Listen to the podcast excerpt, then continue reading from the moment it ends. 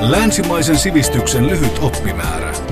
Eli se, mitä koulussa jäi oppimatta syystä tai toisesta. Niin, filosofi Jarkko S. Tuusvuori. Me puhutaan saksalaisesta filosofista Friedrich Nietzschestä. Miksi itse olet hurahtanut Nietzscheen siinä määrin, että teit hänestä väitöskirjan? Nyt pitäisi varmaan kiirehtiä kiistämään tämä hurahdus ja vakuuttaa, että kiinnostus on ihan asiallista laatua ja mitään tällaista ihastusta tai hullaantumista ei suinkaan ole. Niin, en kuulu niihin, jotka olisivat kovin nuorena lukeneet kädet täristen Nietzscheä ja sitten siitä innostuneet, vaan kyllä kai luinkin joskus aika nuorena, mutta en nyt muista mitenkään ihan hirveän innoissani olleeni. Lähinnä alkoi kiinnostaa se, että miksi Nietzsche sitten kuitenkin luetaan tällaisiin suuriin klassikoihin, kun hän nyt kuitenkin vaikuttaa sitten näillä ja noilla tavoilla erilaiselta. Että miksi on niin, että Nietzschestäkin on olemassa tällaiset enemmän tai vähemmän laitostuneet tutkimusperinteet, on Nietzschelle omistettuja julkaisusarjoja ja lehtiä ja konferensseja ja miksi Nietzscheen suhtaudutaan aivan kuin hän olisi joku kuka tahansa muu klassikko, kun kuitenkin on sitten niin, että vaikkapa mistä tahansa Nietzschen kirjasta voi ihan oikeutetusti kysyä, että mitä tämä edes suunnilleen käsittelee. Jotenkin se yhdistelmä sitten semmoista tutkivaa suhtautumista tällaiseen ainekseen, niin se varmaan sitten houkutteli ainakin osaltaan. Nietzschessä on se ainakin välittömästi houkutteleva piirre, että Nietzsche on yhtä aikaa filosofian klassikko ja sitten kirjallisuuden klassikko. Ja se, että hän kirjoittaa niin hyvin, niin kyllä se ainakin varmistaa sen, että hänen seurassaan tavalla tai toisella viihtyy silloinkin, kun hänen tekstinsä tuntuvat hetkittäin sietämättömiltä tai jotenkin rasittavilta ja ärsyttäviltä, niin se on siksi hyvää kirjallisuutta, että siinä se ei aivan pääse muuttumaan puunmakuiseksi myöskään se tutkimus. No, sanoitkin oikeastaan tässä vastauksen jo seuraavaan kysymykseen, mitä ajattelin kysyä, että mikä tekee Nietzschestä niin merkittävän? Haluatko vielä täydentää vähän tätä kuvaa? Useimmiten kai ajatellaan niin, että Nietzsche on jollakin tavoin läheisempi meille kuin moni muu vaikkapa 1800-luvun kirjoittajista. Ehkä läheisempi kuin moni 1900-luvunkaan kirjoittajista. Hänen tapansa esittää asiansa tai pohtia asioita tai ylimalkaan ilmaista itseään on sellainen, että se tuntuu puhuvan meille suoremmin kuin monen muun kirjoittajan teksti. Ehkä tässähän tulee sitten lähelle jotain vaikkapa Dostojevskiä tai jotakin muita suuria kertojia, että hänellä on tällaiset kirjalliset tekniikat ja taktiikat ja herkkyydet siinä määrin korkealle viritettyjä, että me auttamatta jotenkin joudumme hänen pauloihinsa. Että kyllä tämä varmasti on hyvin suuri osa siitä viehätyksestä. Toisaalta sitten on se puoli, että Nietzsche tuli sotketuksi 1900-luvun mittaan sitten räikeisiin ja hyvinkin jännitteisiin tulkintakiistoihin, että hänen maineensa on hämärä ja huonohko, ja sitten kuitenkin hän on pysynyt enemmän tai vähemmän muodissa tai ainakin luettuna hyvinkin tasaisesti, voi sanoa, ja hyvin monissa eri maissa. Häntä on käännetty laajasti eri kielille, ja Suomessakin on oltu ihan alusta lähtien, tai sanokaa mennyt 1800-luvun ihan lopusta ja 1900-luvun alusta lähtien kohtuullisen hyvin jyvällä siitä, että mitä hän suunnilleen kirjoitti ja hänen tämä vaikutus historiansa tai hänen antamansa innoitteet hyvin monille eri tahoille, kun tuntuvat kertovan siitä, että siinä on jotakin sellaista tarkistamisen arvoista ja yhä uudesti löydettävää. Että klassikoista yleensä voi kai sanoa, että ei klassikoita niinkään lueta usein mistään hyvin rajatusta yksittäisistä syystä, että nyt minulla on tämä ja tämä ongelma, menenpä katsomaan, mitä klassikko tästä sanoi. Ei sillä, etteikö tämäkin lähestymistapa voisi joissakin tapauksessa toimia, mutta yleisemmin klassikoita nyt luetaan siksi, että niin on tapana, on perinteisesti tapana lukea joukkoa isonimisiä kirjoittajia. Ja sitten kaikki, mitä he sanovat, tuntuvat vastaavan niihin meidän omiin ongelmiimme ja omiin kysymyksiimme, meidän aikamme asioihin. Me saamme uutta valaistusta klassikoilta. Ja kyllä tämä Nietzscheenkin pätee aika hyvin. Että hän, ja nimenomaan yhdistettynä siihen, että hänen kirjoitustavassaan on sitten jotakin tämmöistä erityisen tuoretta tai meille myös yksilöinä puhuttelevaa, niin hän on kestänyt aikaa hyvin. Ja hän sopii myös, ehkä voi tämäkin lisätä sitten, jos me ajattelemme nykyistä aikaamme, jossa tämmöinen lyhyt esitysmuoto ja kyky aforistisesti tai one-linerilla ilmaista tärkeät asiat, niin Nietzsche tässä kisassa pärjää varsin hyvin, että hänellä ei ole ongelmaa myöskään asioiden lyhyessä, nopeassa paketoinnissa. Ja senkin vuoksi hän istuu myös tähän meidän aikaamme kohtuullisen hyvin. Ja niin kuin tuossa jo viittasitkin, häntä voi tulkita monilla eri tavoin. No ehdottomasti kyllä Nietzschen vastaanottohistoria on hämmentävä kokoelma täysin keskenään ristiriitaisia, enemmän tai vähemmän omasta tulkinnastaan vakuuttuneita puheenvuoroja.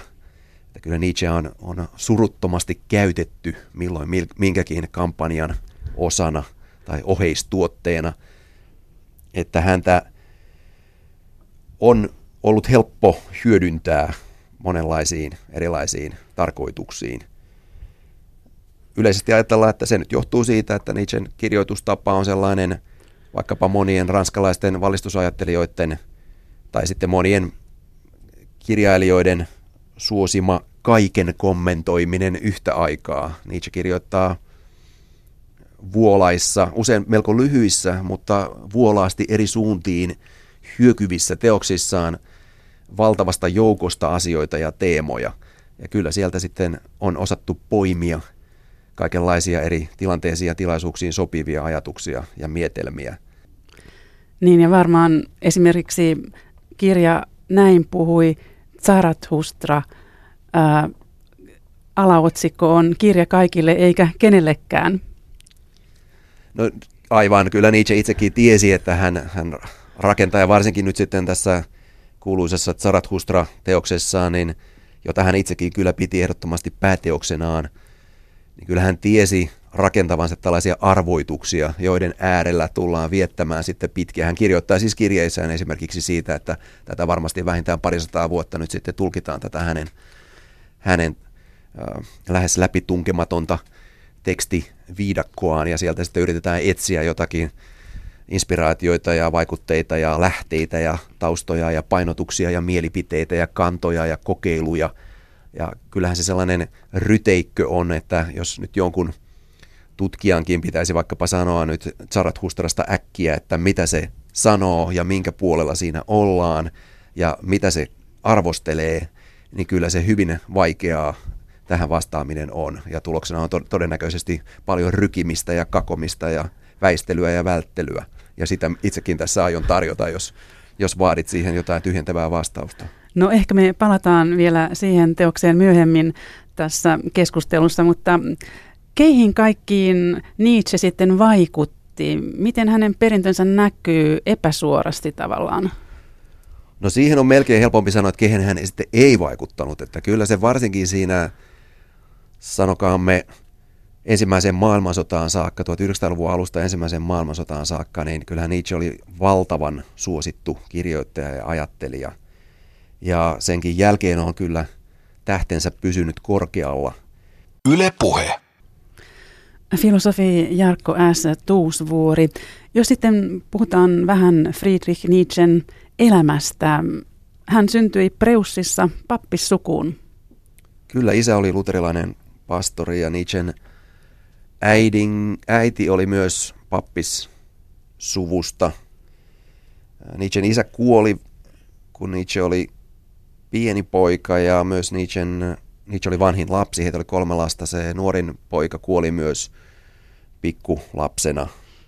Ja Nietzsche sitten eli lapsuutensa perheessä, jossa oli 10 naista ja hän itse tällaisena hemmoteltuna ja kaikin puolin lelliteltynä ja ehkäpä suorastaan jumaloitunakin lapsi tähtenä tai lapsi nerona, varsinkin hänen musikaaliset taitonsa, pianon soittotaito nyt päällimmäisenä, niin, ja myös sitten kirjalliset kykynsä vaikkapa runoilla ja muuten kunnostautua koulutiellä, niin toivat hänelle tällaisen suosikkipojan aseman.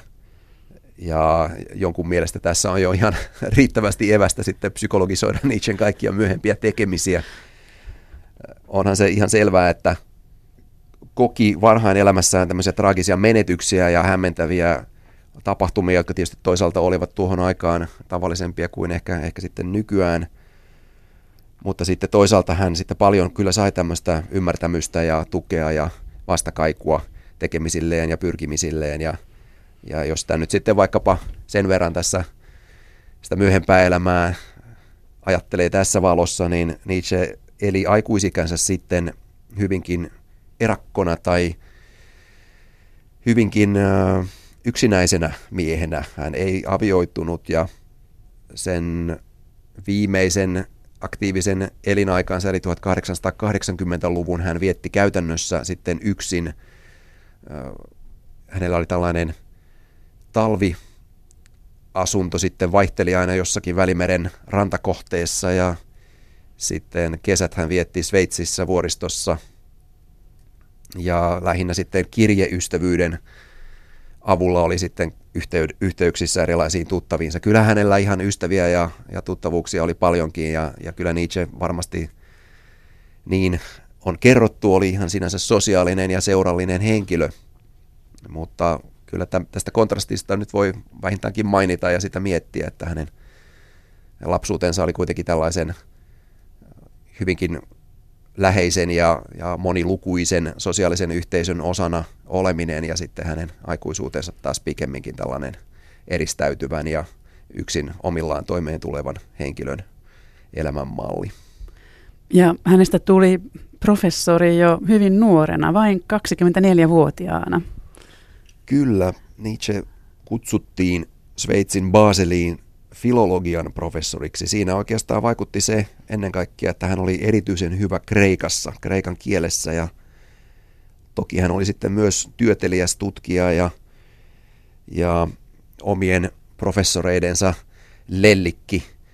Häntä pidettiin erityisen lahjakkaana ja erityisen kyvykkäänä sille alalle. Siinä tosin kävi sitten niin, että käytännössä hänen tämä filologiuransa tyssäsi kyllä sitten ihan alkumetreillä. Hän jatkoi professorina muodollisesti aina sinne 1870-luvun loppuun saakka, että kyllä siinä sellainen 10 vuotta vierähti siinä oppituolilla. Mutta miksikään kovin merkittäväksi filologian historian oppineeksi hän ei kohonnut. Hän tunsi alun pitäen enemmänkin vetoa tällaisen vapaan kirjailijan ja sitten filosofin tehtäviin. Hän haki esimerkiksi filosofiankin professuuria siinä jo ihan 1871 siellä Baselissa, mutta ei sitä oppituolia saanut. Ja sitten hän sairasteli niin paljon jo siinä 1870-luvun puolivälissä, että tämä ammatin valinta sitten tällaiseksi vapaaksi kirjoittajaksi oli aika selvä siitäkin näkökulmasta, että se yksinkertaisesti sopi paremmin hänen terveydelleen ja eli elämän tavoilleen. Niin tosiaan hänen terveytensä reistaili ja hän kuoli vain 55-vuotiaana. Kyllä hän viimeisen 10 vuotta elämästään vietti sitten tällaisessa tilassa, jossa hän ei sitten enää kirjoittanut eikä paljon puhunutkaan, että sitä Nietzschen sairastumista ja sairautta ja sen syitä ja oireitakin niin on sitten paljon keskusteltu niistä ja yritetty sitä jälkikäteen saada sitä diagnoosia selville, mutta ei sitä kovin suurta selvyyttä ole tullut. Hän oli kuitenkin käytännössä ikään kuin pois pelistä sitten jo sieltä vuoden 1889 alusta alkaen. Että sitä aktiivista kirjoittajan julkisen toimijan uraa kesti sitten vain vajaat 20 vuotta. Ja se on varsin lyhyt aika sitten kuitenkin. Siinä ajassa hän ehti olla hyvin tuottelias tästä sairaudestaan tai reistailevasta terveydestään huolimatta. No on tietysti yksi oma tulkintaperinteensä on se, että ajatellaan, että kyllä nämä Nietzschen jo varhaisetkin teokset heijastelevat tai enteilevät tätä lopun sairastumista, jota myös aika usein hulluksi tuloksi kuvaillaan, niin kyllä niistä luetaan niistä aiemmistakin kirjoista sitten merkkejä siitä, että kyllä siellä se mielenterveyskin horjuu jo aika pahasti, että sen verran kummallista lausetta sinne tulee niihin kirjoihin mukaan. No, yleisemmin kuitenkin ajatellaan, että kyllä ne ihan viimeisetkin kirjat lukemisen arvoisia ovat, ja vähintäänkin sitten, jos nyt muistetaan se tuotannon kokonaisuus ja sitten otetaan sitä vastaanottohistoriaa mukaan ja erilaisia vaihtelevia tulkintoja maltillisesti toisiinsa yhdistellään, niin kyllä niistä ihan järkeviä tulkintoja on voitu esittää niistä ihan viimeisistäkin kirjoituksista. Yle Puhe. Filosofi Jarkko S. Tuusvuori, jos sitten mennään itse asiaan ja puhutaan Nietzschen filosofiasta. Häntä pidetään moraalifilosofina. Mitä sanot siitä? No itse hiukan vierastan sitä sellaisena yleistulkintana. Onhan se ihan totta, että monesti ajatellaan, että Nietzsche oli kaikkein parhaimmillaan silloin, kun hän harrasti niin sanottua moraalipsykologiaa, jolla nyt useimmiten tarkoitetaan sitä, Nietzsche itsekin käytti tätä termiä, toisaalta psykologia siihen maailman aikaan tarkoitti aika lailla eri asiaa kuin nykyään, että se on sitten hieman mutkikkaampi kysymys alkaa sanoa, että mitä hän täsmälleen sillä termillä tarkoitti, mutta useimmiten sillä ajatellaan sitä, että Nietzsche oli hyvä ikään kuin paljastamaan meidän kaikkien modernien länsimaisten itseemme luottavien ja itseämme onnittelevien valistuneiden ihmisten tapaa tulkita omaa ajatteluamme ja kokemustamme. Et silloin kun me kuvittelemme esimerkiksi tekevämme jotain hyvistä vaikuttimista, hyvää hyvyyttämme, niin me kuulemme jo Nietzschen äänen sanomassa, että ei tässä nyt siitä ole kysymys, että itse asiassa meitä ajavat jotkut ihan toiset vaikuttimet. No, minua tämä piirre Nietzschessä nyt ei ainakaan ole koskaan erityisesti sykähdyttänyt. Kyllä mä olen tietysti valmis tunnustamaan, että kyllä siinä varmaan perää on, että tässä hän on kunnostautunut ja varmasti vienyt asioita eteenpäin, tuonut tiettyä kriittisyyttä tällaiseen muuten ehkä itseään ihannoivaan länsimaiseen ajatustapaan siitä, että me todella olemme niin kuin loppuun saakka valistuneita. Itse ottaisin tästä mieluummin eväksi tämän kriittisyyden, että ylimalkaan se Nietzschen tapa kirjoittaa on esimerkiksi sellainen, että aina kun hän sanoo oikeastaan mitä tahansa, kirjoittaa yhden lauseen kirjaansa, niin jo siinä seuraavassa lauseessa hän kiirehtii olemaan ikään kuin itse itsensä ensimmäinen arvostelija. No jos tämä moraalifilosofia ei mielestäsi ole ehkä kaikkein olennaisinta Nietzschessä, mitä haluaisit itse nostaa esille? Mitkä ovat ne tärkeimmät asiat hänen ajattelussaan? Itse pitäisin tätä kielen ja käsitteiden pohdinnan ja myös siinä osoitetun luovuuden ulottuvuutta Nietzschellä ehkä kuitenkin arvokkaimpana perintönä ja kiinnostavimpana puolena hänen tuotantoaan. No entä tällaiset termit kuin yliihminen ja nihilismi, jotka liitetään usein Nietzscheen? No ihan totta, kyllä hänellä on tämmöisiä useitakin termejä tai käsitteitä, jotka katsotaan hänen luomuksikseen. Yli-ihmisen lisäksi varmaan ikuinen paluu ja tahtovaltaan, perspektivismi. Ehkä voisi sanoa traagisuus Nietzschen ehkä ensimmäisenä tällaisena omana luomuksenaan, dionysisyys toisena Nietzschen varhaistuotannon isona käsitteenä tai terminä, jonka äärellä hän käyttää paljon aikaa. Genealogia voisi olla vielä yksi ja sitten tosissaan se nihilismikin siinä. No, joka tapauksessa kyllä tämä Nietzschen näiden omien käsitteellistysten, siis ainakin jossakin määrin hänen omien käsitteellistystensä tapaus, kyllä sitä pidän ilman muuta olennaisena ja suositeltavana keskittyä niihin pikemmin kuin yrittää jotakin nimilappua Nietzschen ajattelun päälle sanoa, että se nyt olisi tätä tai tuota ismiä, vaikkapa tämä Nietzschen ajattelu. No nihilismistäkin aina joskus sanotaan, että se nyt oli ikään kuin Nietzschen kanta, tai hän jotenkin edusti sitä, tai esimerkillisti sitä, tai ainakin jotenkin joudutti sen tuloa, tai jotakin tällaista. Kyllä siinä mieluummin ajattelen niin, että Nietzscheä kiinnosti se yleisenä ilmiönä, ja hän yritti selventää sitä ja tutkailla sitä, että mitä se suunnilleen tarkoittaa. Ja ehkäpä suositeltavin tapa, jolla itse sitä lähtisin miettimään tätä nihilismiä on ajatella sitä tietynlaisena käsittämättömyytenä. Tilanteena, jossa meidän perinteiset käsitteemme eivät tunnu pätevän. Yleistyneenä tilanteena, jossa minun ja lähimmäisteni ja koko kulttuurin neuvottomuus näyttää jotenkin tulevan esiin, jossa vielä jokin aika sitten päteneet termit eivät yhtäkkiä tässä vastaakaan kokemustamme, vaan ne jotenkin kalskahtavat ontoilta ja muuttuvat vakuuttamattomiksi ja emme enää osaa tulla niiden kanssa toimeen niin luontevasti kuin vielä joskus aiemmin. Jotakin tämän tapaista tilannetta se nihilismi tarkoittaa. Se tarkoittaa kyllä varmaan kaikenlaisia monia muitakin asioita ja se on todellinen tekstuaalinen ryteikkö tai sun kirjoitusten hautausmaa, niin kuin kaikki nämä yksittäiset käsitteet. Mutta siinä tämä puoli olisi mielestäni se paras ovi mennä sisään siihen aihepiiriin.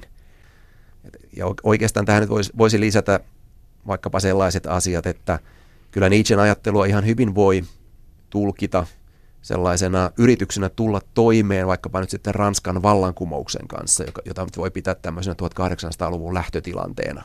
Kaikkien ajattelijoiden piti suhteuttaa sanomisensa siihen, että kas kummaa koko länsimaisen elämänmenon ja ylimalkaan maailman ja sen ajan pääkaupungissa Pariisissa oli kaikki laitettu uusiksi ainakin hetkeksi aikaa ja ainakin näennäisesti uusiksi, mutta myös jossakin ihan selvässä ja kertakaikkisessa mielessä siellä todella oli kumottu aikaisempi järjestys.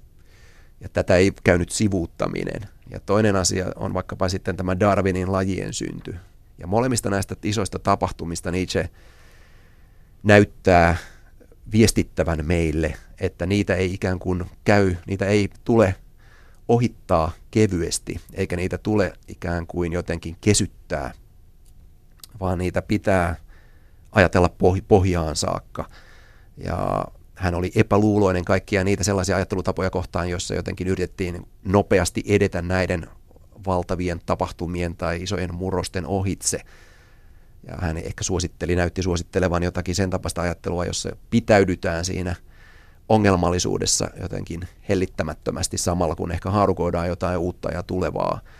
Niin ei menetetä otetta siihen, että mistä tämä kaikki lähtee. Moderni kokemus Ranskan vallankumouksen jälkeen se kerta kaikkiaan meni uusiksi ja sen takaisiin asioihin, vaikkapa antiikkiin, mikä Nietzsche oli tietysti tuttu ja hänelle jatkuva sellainen toinen viitepiste. Kyllähän hän sinne tietysti koko ajan viittailee, mutta on ihan selvää, että Nietzsche piti tätä Ranskan vallankumousta ja ikään kuin valistusaikaa ja sen sitten hyviä ja ehkä huonojakin tuloksia, niin kerta kaikkiaan välttämättömänä pohjana kaikelle ajattelulle sitten omana aikanaan. Tässä on nyt puhuttu jonkin verran väärinkäsityksistä, jotka liittyvät Nietzscheen. Yli-ihmisen käsitteen takia hänet on jälkikäteen yhdistetty natsismiin. Millainen hänen suhteensa natsismiin oli? Periaatteessahan riittäisi sanoa, että natsismi syntyi niin paljon Nietzschen kuoleman jälkeen, että hänellä nyt ei ole siinä ei osaa eikä arpaa. Toisaalta jos ajatellaan, että jostainhan se natsismikin syntyy, on sen tausta vaikkapa sitten modernissa juutalaisvastaisuudessa, tietyissä modernissa rotuopeissa, tällaisen eriarvoisuuden moderneissa versioissa, niin kyllä sitten jo tietysti tullaan sellaiseen ajatteluun ja keskustelun maastoon, joka oli silloin Nietzschen elinaikana jo ihan täysin edustettuna. Ja tietysti siitä sitten voisi, varsinkin jos Nietzschen nimeä haluaa puhdistaa, ja usein tässä yhteydessä sitten huomautetaankin, että Nietzsche oli sen oman aikansa antisemitismin vahva vastustaja. Hän piti sitä viheliäisenä ja vaarallisena virtauksena omassa maassaan. Ja hänellä oli siitä hyvin läheistäkin kokemusta, koska hänen sisarensa mies, hänen lankomiehensä oli tunnettu antisemitisti. Ja Nietzsche oli muutenkin tällaisen sitten saksalaisen nationalismin kriitikko.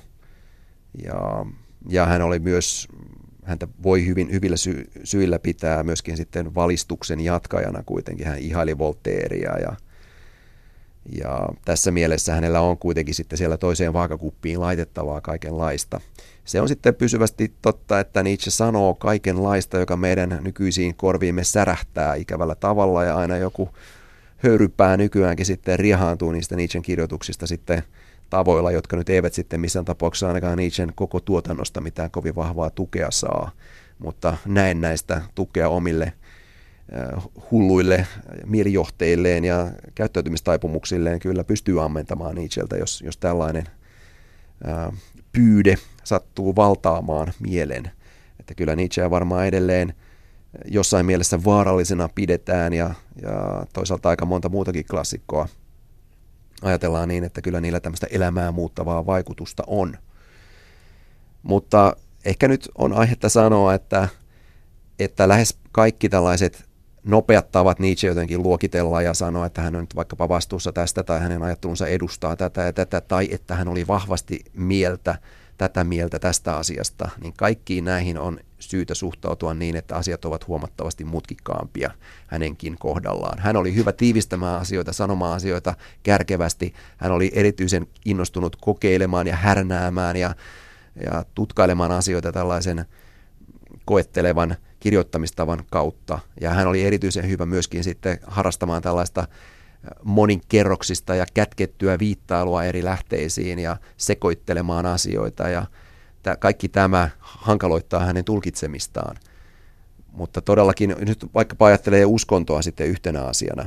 No Nietzsche hyvin herkästi luokitellaan ateistiksi ja on varmasti ihan kohdallaan, jos jotakin ateismin historiaa vaikkapa kirjoitetaan, niin nostaa Nietzsche esiin ja yhdentää hänet siihen.